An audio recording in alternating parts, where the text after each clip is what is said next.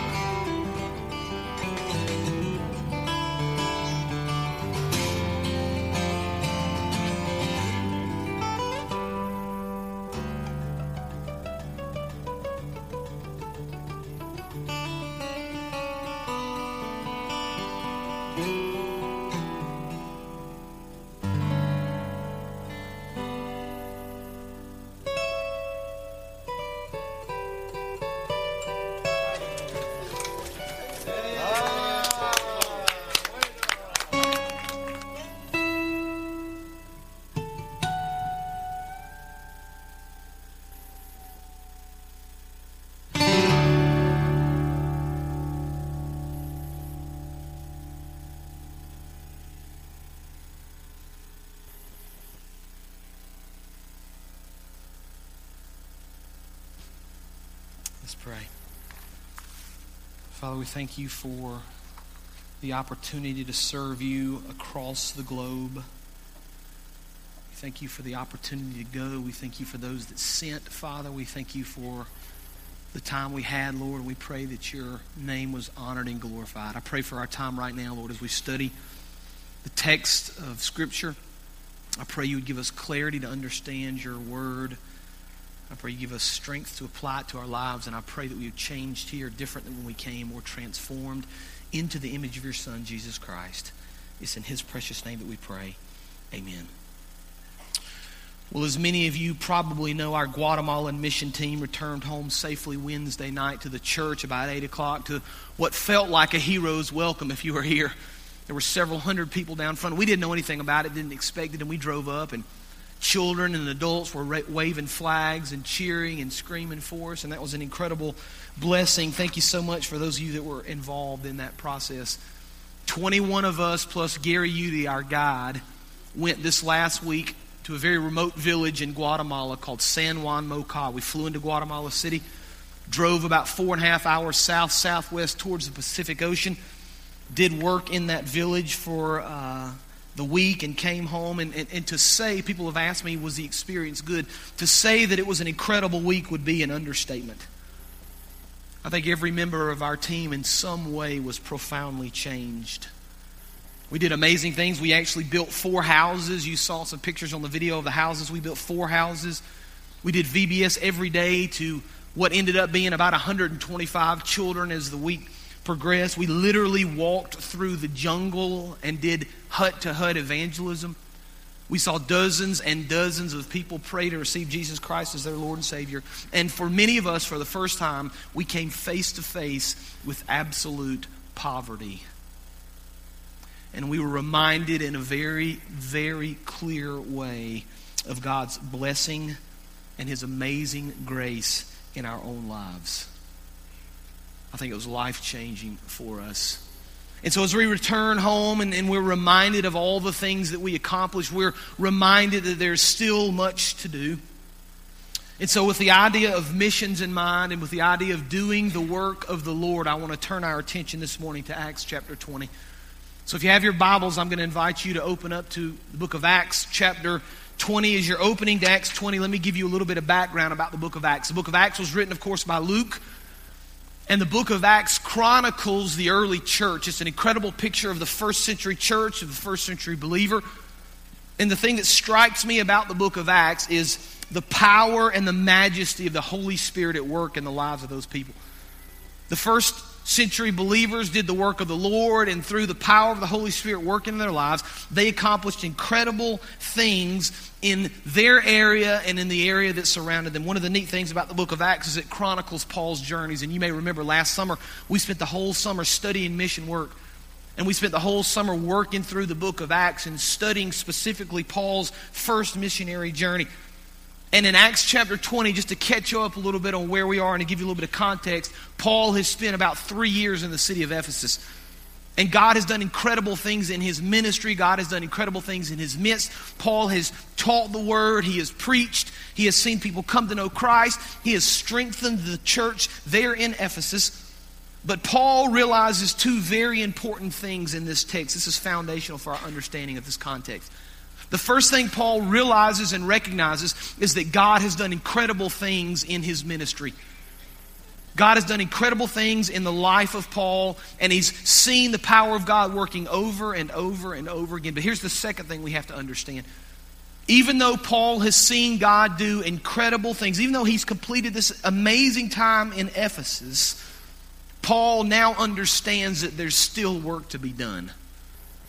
And so, even though he praises the Lord for where he's been, he's very clearly aware and cognizant of God's plan to continue to move him forward, doing all the things that God has called him to do. And so, here's where we are in our context in our world right now. We understand as a church that even though we have accomplished great things, even though God has done incredible things in our midst, even though we would say that our work there may be done, we have to remember we are not yet finished. Because for as many things as we have accomplished in Guatemala, for as many things as we've accomplished in Romania, for as many things as we've accomplished in other parts of the world in the last many years, God still has work for you, and God still has work for this church, and that should challenge us all. And so, with that in mind, we turn our attention to Acts chapter 20. I'll begin in verse 17 this morning. Acts chapter 20, beginning in verse 17. Now, just a context here Paul is finished in the city of Ephesus, and he's reached the point now that he's going to leave the city. But before he leaves, he wants to have one final meeting with the leaders of that city. So, Acts chapter 20, beginning of verse 17. From Miletus, Paul sent to Ephesus for the elders of the church. So, Paul says, I'm leaving. But I want the elders of the church to come to me one final time. Verse 18. When they arrived, he said to them, You know how I lived the whole time I was with you. From the first day I came into the of Asia, I served the Lord with great humility and with tears, although I was severely tested by the plots of the Jews. Verse 20. You know that I have not hesitated to preach anything to you that would be helpful to you, but have taught you publicly and from house to house. Verse 21.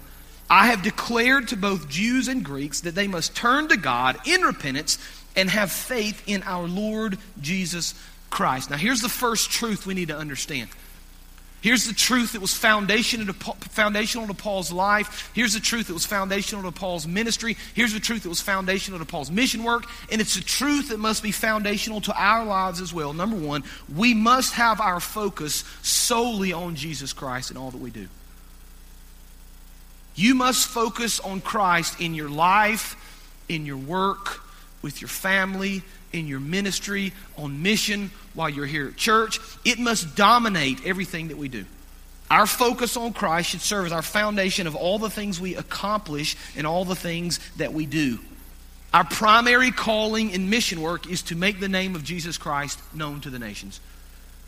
Now, we're going to do a lot of neat things. We did some incredible things in that village. We'll do more incredible things when we go back with another team here in April. We've done incredible things in other parts of the world. We've built houses. We're going to continue to do that.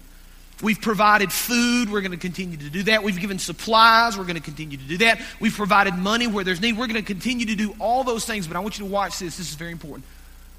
If we do all those things and fail to share with them Jesus Christ, it's all in vain because we want to build houses and we want to give money and we want to help, but ultimately our foundation has got to be Jesus Christ. And so Paul understood that. It's interesting, if you study the life of Paul, it wasn't always like that with him. In fact, if you were to study the life of Paul, you would recognize and remember that Paul grew up a Jew. Paul was a Pharisee. Paul understood the Jewish law. And Paul made it his life's goal and his life's mission to destroy the church at every turn. And so we read passages like Galatians 1.13 For you have heard of my previous way of life in Judaism, this is Paul speaking, how intensely I persecuted the church of God and tried to destroy it. But you remember the story of Paul. Paul, on his way to the Damascus Road, the Lord spoke to him in a mighty and powerful way. Paul accepted Jesus Christ, and the Bible tells us that from that point forward, Paul began to preach in the synagogue that Jesus Christ is the Son of God. Now, so profound was the change in Paul's life that he began to travel the world sharing Christ. He ultimately wrote a large portion of the New Testament. And if you were to read his books beginning in, beginning in Romans, Romans, 1st, 2nd Corinthians, on and on to Philemon, if you were to read every one of those books that Paul wrote, the first couple of verses of every one of those books speaks of Paul's foundation in Jesus Christ. You should look. It's very interesting, beginning in Romans you should read the first two verses of every one of those books and see how Paul gives glory to God and recognizes that his foundation is built solely on Christ. So for Paul, everything was about Jesus. His life was about Jesus. His ministry was about Jesus. His mission work was about Jesus. It all began and ended with Christ. Now, I know what some of you are already thinking. You're going to come in here this morning, Adam, and preach us a sermon that Jesus should be our foundation. Well, duh. right? we got that. Adam, I got that in kindergarten. Really? I mean, that was a long time ago. You don't have to come in here and remind me that Jesus should be our focus. But here's the question we have to ask ourselves if we're going to be honest. We may say that Jesus is the focus, but is Jesus really the focus? That's the question we have to ask ourselves. Are we living our lives in such a way that we say that Jesus is the focus on Sunday morning and then Monday morning at 8 o'clock in the morning, Jesus is no longer the focus? Are we living our lives in such a way that we'll go to some remote village and share Christ? When we come home, we're scared to talk to our neighbor about coming to church? Are we going to say that Jesus Christ is our focus, but we're never going to talk about him at home? We're never going to talk about him with our spouse. We're never going to talk about him with our children. See, we can say a lot of things and we can understand a lot of things, but here's the question Are we applying that to our lives in such a way that Christ is honored? Is Christ really the focus of all we do, or are those just words that we speak? So here's the problem we have with Jesus. We, we put Jesus in this little box, right? And as long as we need him and as long as we're comfortable with him, we're going to get him out. And on Sunday mornings, man, we get him out and we display him and we're talking about him, we're thinking about him, we're praying about him. But so many of us will take Jesus and we'll put him back in that little box and we'll put him on the shelf, right? Because there are times during the week where I just don't have time to do that, Lord. There are times in the week where I just can't think about you. There, there are other things and other schedules and other conflicts when I just can't, you know, Sunday morning I'll get you back out, but during the rest of the week, Lord, I, I can't really focus on that. I can't really think about you. But see, here's what Paul understood that sometimes we miss God is way bigger than we understand. And when we put God in the box, we're missing the power and the majesty and the glory of Christ. See, here's what Paul understood Paul understood that not only was God the God of his life, not only was God the God of the city of Ephesus and the areas that surrounded it, but God was the God of the nations. You understand that? Paul understood that God was God all over the world. And so we're reminded of passages like Acts 1 8. Jesus, right before he ascended into heaven, said this to his followers You will receive power when the Holy Spirit comes on you, and you will be my witnesses in, watch the circles widening here, Jerusalem and Judea and Samaria and to the ends of the earth. And so here's what Paul understood, and here's what we have to understand. Our foundation with Jesus Christ begins in our heart, number one but then it should spill over. Our love for Christ and our desire to follow Him should spill over to our friends and to our family members and to our coworkers and to our neighbors. And we understand that even though the love of Christ begins in our heart, if we're serious about who Christ is, if we're serious about Him being the focus, if we're serious about Him being the foundation, that although it begins in our heart, it ends in the ends of the earth, right? And so we see that God is not only the God of LaGrange, Georgia, He's the God of Guatemala and the people there. He's the God of Romania and the people there. He's the God of Zambia. He's the God of Mexico. On and on and on the list goes. God isn't some little God that we put in a box. God is the foundation of everything we do, and God will receive glory, and God will show his power to the nations. You say, well, that's, that's a great teaching, Adam, but how do we know that's true? well, there are two reasons we know it's true. Number one, the Bible speaks of it over and over again. If you study the Word of God, you see the glory of God. You see the majesty of God. You see the power of God. But here's the second thing we have to understand. How do we know that God is the God of the nations? Because many of us have seen it. That's how we know. Many of us have experienced it. Some of you have seen it. Some of you have experienced it. One of the neat things we had an opportunity to do this week was to go to the local school. We had a vision of going to the local school. There's a school there in San Juan Moca in that village, and it's just about a half a mile, if that far, from the church. And so on Monday morning, our plan was to take our team, our people that are doing VBS and our translators and some of our leadership, and we were going to go to that church. And we prayed that the leader, excuse me, to that school, and we prayed that the principal, or as they call him, the director, would give us just a little crack in and allow us to come in and speak to those children. But we were mistaken. We didn't have the opportunity to get into that school and teach those kids about Christ. Instead, what happened is that pastor closed, that, that, that, that director, that principal closed the school took all 400 of his students, marched them down the road into the church so we could share Christ with 400 students that day. Now, you say, how in the world is that possible? It's not possible through anything we do. It's only possible because we serve an incredibly powerful God. You understand that? And if we had sat there all day and said, Well, I don't know, what do you think? Should we go? Should we not go? What's the plan? Let's map it out. What are we going to do if he says this? We didn't do any of that. We said, Lord, we, we want you to open the door for us. We're going to go and we're going to trust you. And not only did God open the door, He blew it off the hinges. and that director of that school, we found out later, was a believer and was so excited about what nobody goes to this village. You need to understand. This village is so remote. This is the first mission team that had ever been to that village. When we drove through every morning, literally the kids would run out of the houses and holler at us, gringos, gringos. They, they, they had never seen white people. It was, it was a new thing for them. And so they were so amazed that we came that that director said, When you come back in April, I want you to come to my school every morning and teach these kids about Christ. You see, we serve a big God. We serve a powerful God. And God says, If you'll just make me the center, if you'll just make me the focal point of all the things you're going to do, I will show you my glory. And I will show you my power. And I will demonstrate to you who I truly am.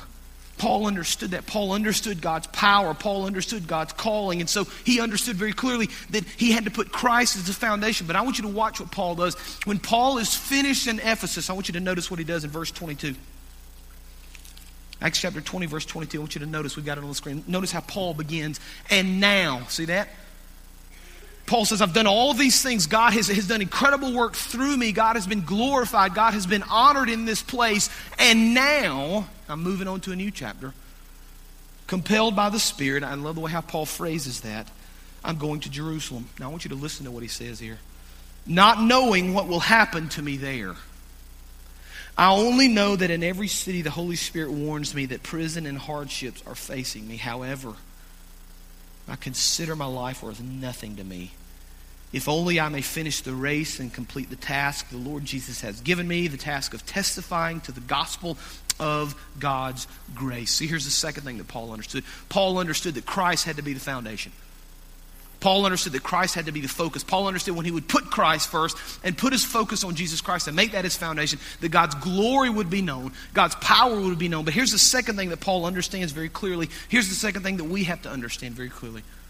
Paul understands, stood, and so should we, that we need, number two, to be led by the Holy Spirit, and we must move forward seeking God's will in our lives. Paul understood that he needed to be led by the Holy Spirit, and we must move forward seeking God's will in our lives. Now, let's remember, Paul had done an incredible work in Ephesus.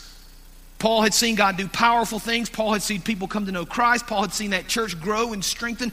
And Paul's life was characterized by seeking the guidance of the Holy Spirit and sharing Christ and doing the will of God. But Paul understands very clearly even though God has done all these things for me, I can't stop. I can't just sit back and think, wow, we did some pretty neat things. I'm going to take the next couple years off. or I, I did my mission trip. Now I'm not going to talk about Christ for the next many months. I need to rest, right? Or I've given to these people. I don't think I can give any more for a while. That's not who Paul was.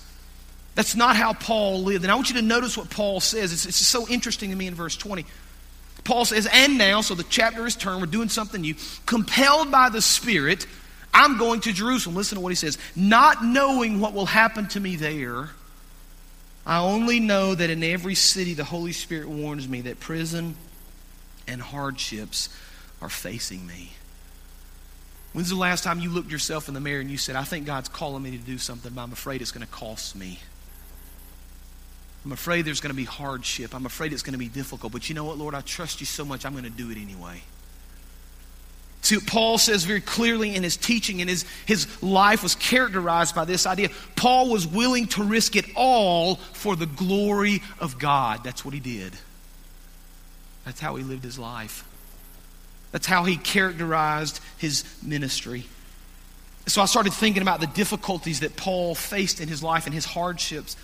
If you study the life of Paul, you understand that he was in prison, he was beaten, he was stoned, he was shipwrecked, he was left for dead, on and on the list goes. And I started thinking about Paul's hardships, and then I started thinking about my hardships. And I started thinking, hmm, what's a hardship for me? What's a hardship in our context? What's a difficult situation for us? And I thought, okay, well, you know, if you have to go into work early or stay late one day, that's, that's a tough day, isn't it? Or maybe if your boss was riding you a little harder one day than you thought he should or she should, that, that's a pretty hard day right there. Or maybe you got into an argument with your spouse after work or, or before work, or, or maybe, maybe, you had a headache halfway through the day you couldn't get rid of. That, that's a hard day, right? And those things can be difficult, but I think when we begin to compare our difficulties to the difficulties of the rest of the world, our difficulties become very insignificant. And I started thinking about our difficulties, and I, I realized something very clearly this week. Our difficulties are usually related to our comfort and to our entertainment. Most of the rest of the world's difficulties are related to survival. Those are vastly different. We had the opportunity this week to, to work in these houses, and one of the things that we required of these families before we would build this house for them is they had to be part of the process. We didn't want to go and just, we wanted, of course, we wanted to give them the house, but we wanted them to have some sweat equity in the house. And so, what, what they required of each of these families was in order for us to build the house, the families had to provide the sand for the mortar. You saw the pictures of some of the houses. We asked these families to provide the sand for the mortar so that we could mix it together and make the concrete and make the mortar mix and put the blocks together. Now, in my mind, I'm thinking, okay, so we need some sand. So here's what I'm going to do I'm going to, I'm going to run to Home Depot or the local supply store. I'm going to buy a bunch of sand. I'm going to pay those guys to put it in a big truck. I'm going to have them deliver. Boom, they're going to plop it right on the ground right next to where I need it. Well, there's several problems with that. First of all, in Guatemala, in that part of the country, there are no supply stores. The second thing is there's one road through town. It's the most amazing thing. There's one uh, road, in, in quotes here. There's one road through town, and then from there you have to walk into the jungle to get to these houses. So these people would have to walk, some of them, 100 or 2 or 300 yards off the road to get to their house, carrying things, right? Carrying all the blocks they needed carrying the sand they needed. So we went to one house and we began to notice this guy who was toting this load of sand back and forth for his family. He was the man of the house. And so we followed him. I was curious where he would go, and so we stayed behind him at kind of a, a distance. And he had his big burlap sack, and we watched him walk several hundred yards down, down, down, down, down, down to the river. I think we've got a picture, Kevin. Can you put that first picture up of the guy standing there by the river? This is a man that owned the house. We were there. He is right there. See this guy? He's he's quite a bit smaller than me. No shoes, Clothing is torn. Notice the bag behind him and a shovel. And I would watch this man shovel and shovel and shovel. And he filled up that sack with sand and he kept filling and he kept filling and he kept filling. So that sack was full of sand. Probably 100 pounds would be my guess. We all looked at it and estimated between 75 and 100 pounds. And then this man, we would watch him take this rope and he would put it kind of underneath this bag and he would take the rope and he'd get down on his knees like this and he would take the other end of that rope and he would wrap it around across his forehead with a leather strap under it so it wouldn't cut into his forehead and he would stand up. I want you to show the next picture. And this guy would walk several hundred yards back to his house with a sack full of probably a hundred pounds worth of sand. Go to the next picture. Up these hills to take this sand to his house. And I thought, what would I do if that were me? How would I respond to that? Would I be able to do the things that he did? And, and I thought about the physical difficulties that these people go through, but then I was reminded of spiritual difficulties. And here's my concern of the church in America. I think sometimes we're so anemic as believers that when true difficulty hits us and true hardship hits us spiritually, we're not strong enough to endure. And we're not strong enough to do all the things that Christ has called us to do. But Paul understood hardship. Paul understood difficulty. And I love what Paul says when he explains that difficulty in verse 22. You can go back to verse 22 if you would there, Kevin. I want you to listen to the words that Paul uses. He says, and now, I love how he begins that, and now compelled by the Spirit. You see that? Paul understands in his world, in his life, in his context, he has no choice. Some texts use the word bound, others use the word constrained, but Paul says, you know what? I don't have a choice here. Led by the Spirit, compelled by the Spirit, bound by the Spirit, I have to go and I have to do.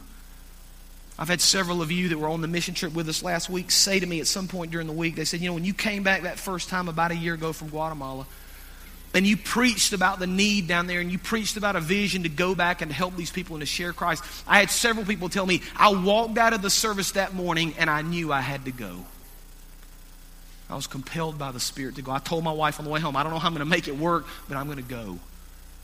I don't know how I'm going to make vacation work. I don't know how I'm going to make the money work. I don't know how any of it's going to work, but I know the Lord has called me to go. But here's the concern I have with Christians in our world today I wonder how many of us at some point in our life have been compelled to do what Christ told us to do by the power of the Holy Spirit, but we were too afraid to do it. I wonder how many of us look and see all the things that God has called us to do and all the things that God has called us to be. And we see all the barriers and all the fear and all the problem to get to that point. And we say, Lord, I just don't know if I can do it. I just don't know if I can get to that point. Paul says, I understand the consequences. I understand the persecution. I understand the difficulty. But I'm willing to do all those things. I'm willing to suffer and, if need be, give my life for the glory of God. It's worth that to me, Paul says. I wonder how many of us could say the same thing. Now, verse 32, as we continue to move forward. Paul says in Acts 20, verse 32, now, he says, I commit to you. He's still speaking to the leaders in the church of Ephesus. I commit to you to God and to the word of his grace, which can be built up, which can build you up and give you an inheritance among all those who are sanctified. I have not coveted anyone's silver or gold or clothing. You yourselves know that these hands of mine have supplied my own needs and the needs of my companions. Now, verse 35, I want you to listen to what Paul says. In everything I did, I showed you that by this kind of hard work, we must help the weak. Remembering the words of the Lord Jesus himself, who said, It's more blessed to give than to receive. See, Paul understood that Christ had to be the foundation, number one. Number two, Paul understood that he had to follow the leading of the Holy Spirit, regardless of what that meant, all for the glory of God. And then the third thing that Paul understands, and we have to understand it as well, is that number three, we must give of ourselves for others, all for the glory of the Lord. Paul said, I'm willing to endure hardship. I'm willing to go. I'm willing to serve. I'm willing to give. But I'm willing to do it for the glory of the Lord. And in the process, I'm willing to help those people that are weak because it's more blessed to give than to receive. I had what, what I considered, at least in my mind, and again, I told you that this trip for so many of us was, was really life changing in so many ways. But I had a, a, one of those aha moments at some point during this week. One of the things we notice about these people down there is they're very hard workers. In fact, we commented, the guys that were working, that these people are literally working circles around us. And we were working hard. We weren't being lazy at all. But these people worked harder than us. They would be there when we got there. They would be there when we left. We'd go eat lunch and come back, and they'd still be working. We don't know if they took a lunch break. We'd take a water break because we're not used to the climate. They'd continue to work. But it occurred to me at some point during that week that these people work harder than we do for the most part. And I know you work hard, but these people work really hard. It occurred to me these people are not dumb, they're, they're intelligent. It occurred to me these people love their families just like I love my family. They love their children, they want to provide for their families. So I asked myself the question what's different? Why are they in this context and I'm in this context? And you can come up with a lot of different reasons, but I think at the foundation, when, when the rubber meets the road, the, the bottom line is this we are where we are and they're where they are because of the grace of God in our lives. I think we have to come to that conclusion. It's not that we work harder up here. It's not that we're smarter. It's not that we got something figured out they don't have. And I know they're all sort of economical. I get all that. But bottom line, God has blessed us. God has given us things that those people will never have. We stood there and we dedicated these houses to these people. And we had an opportunity to pray for these people, and we had an opportunity to, to talk with these people and, and give them a gift. And it was the neatest thing to be able to unlock the key to that door to their house and hand that key to that family. And all four families to a person, the father would speak, and he would say something like this You don't understand the blessing this is for my family. One man said, This house is a miracle from the Lord. He said, I never dreamed my family would have a house like this. Folks, it's a tool shed to us. It's a 300 square foot concrete block tool shed. And for those people, it's a mansion. And they recognize the blessings of God. And they recognize the glory of God. We were standing there one morning working, and we'd taken a quick little break. And Rusty Taylor, I think Rusty's in here, and I were standing there drinking some water. And we looked over, and the lady of the house was making her tortillas. All day you heard this. They're making tortillas. That's what they do. They make tortillas. They grind the corn. They take the corn off the stalk, grind it up, make the paste, make the tortillas, cook it over the open fire. That's what they eat. That's the bulk of their food. That's what they eat most of the time, most of the day. She made tortillas all morning. And, and I guess when you're feeding a whole family, you have to make enough for the morning. And, and, and I stood there and I watched her. And I said, Rusty, do you understand that had we been born in this village, that would be us right now doing that? Do you understand that? I mean, the reason that we are where we are is because of the grace of God. The day you were born in America, you won the lottery. You need to understand that. The poorest you have ever been, you would be extremely wealthy in that village. And I think we need to understand that. I think we need to see that. I think we need to understand all Paul shows us and all Paul does for us and all Paul gives us and help us understand the blessings that God has given us and the things that God has done for us. And I think Paul would like us to understand, you know what? In the end, ultimately, we need to be giving ourselves to others. We look around and we see the blessings of this world. We say, Lord, I don't know why you put me here and you put them there. And we'll never fully understand this, but here's something I do understand. To whom much is given, much is expected. And when God gives us the blessings that we have in our world, in our society, we need to be given back to somebody else. And that doesn't mean you have to go to Guatemala or Romania. That could be your next door neighbor. But God expects you, through His power and through His glory, to do things for other people that have great need. April of 2012, God called me to Guatemala for the first time. And I walked into that very remote village of San Juan Moca, the very village we just finished ministering. And as I stood in that village and I walked those paths and I talked to those people, I felt God stirring in my heart. And I felt God beginning to plant a vision in my mind and my heart for our church to go back and to reach more people in that village and to expand our mission work across the world. And so I came back and I began to challenge our church. I began to preach on missions. And I, I felt the Lord leading us to take up a missions offering last August. You guys remember the story.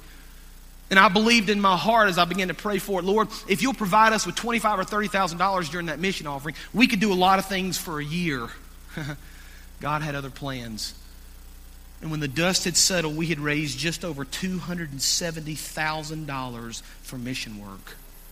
And when that happened, at that very moment, I knew that God had something incredible in store for our church. And so here we are a year later. 22 of us just got back from Guatemala. 33 more will be going in April. We're going to be going to Zambia this summer. We've been able to expand our mission work in Romania by paying for a pastor in a very remote village. We've expanded our work in Alaska. We're going to be going to Mexico. Carpenters for Christ are going to be going and building houses and building churches. We're, we're praying about more and more mission involvement and more and more mission work. But here's the bottom line. Here's where we have to go in our minds and in our thoughts and in our prayers. We understand that God has done incredible things in our midst. We understand that God has worked and we've seen the power in Christ, but here's what we have to understand there is so much more left to do. And we can't stop. We can't say, That was enough, Lord. I've been there, done that. I'm not, I'm not going back. We need to say, You know what? I'm going to go back and I'm going to take others with me. Or I'm going to go now to my neighbor and share Christ. Or I'm going to go to my coworker and share Christ. Or I'm going to be, begin to give more to missions efforts. Or I'm going to begin to do more things for Christ. I'm going to put Christ more at the center and more the focus of all that I'm doing. Because Paul says, even though God's done great things, there's still great things left to be done. We can't stop. We press on. We move forward, walking hand in hand, arm in arm, walking towards the prize that God has called us to reach. Sharing his name with the nation. So, where are you this morning? You should challenge yourself with these questions. Is Christ the center of everything that you do? Is He the foundation? Is He driving the decisions you make? Are you willing, through the power of the Holy Spirit, to give whatever it takes, all for the glory of God? Are you willing to give of yourself for other people, even if it means you have to give up something you want, or even if it means you have to suffer in some way? Are you moving forward? Are you seeking Christ in all things? Are you willing to do His will no matter what? Will you follow Christ to the ends of the earth? Let's pray. Father, we thank you for your word. We thank you for the message of Acts 20 and the clear call, Father, from Paul and from other scriptures to go and to share. Lord, for some of the some of us that means walk across the street. For others of us, Lord, that means to have a conversation across the dinner table. For some of us, Lord, that means to go to the most remote parts of this planet. But Lord, we understand that we need to be moving forward. We need to praise your name for all you've done and give you glory and give you honor, recognizing your power in our lives, Father. But we have to understand, even though we've accomplished much, there's still much left to be done. And so you give us the strength, Lord, to set aside the things that hinder us, the things that hamper us, the things that stop us, Father. And we pray that through the power of the Holy Spirit working in our lives, through the power of Jesus Christ, you would give us the ability to go where you've called us to go, to do the things you've called us to do, Father. And we pray through our efforts that your name would be glorified in all the earth. It's in Jesus' name that we pray. Amen. You can stand. We're going to give you the opportunity for the next couple of minutes if you want to come and pray about your walk, about your faith, about your call to missions, about your call to evangelism, whatever that looks like. If you want to repent of your sins and accept Jesus Christ as your Lord and Savior, or if you want to join this church, this is your time now as we sing together.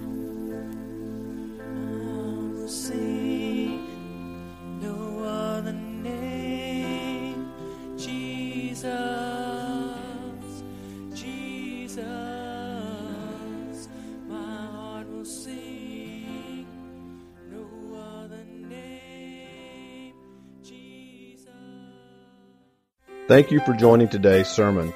We would love to hear how today's message blessed you. Use the contact us link on our website at rosemontchurch.org. God bless.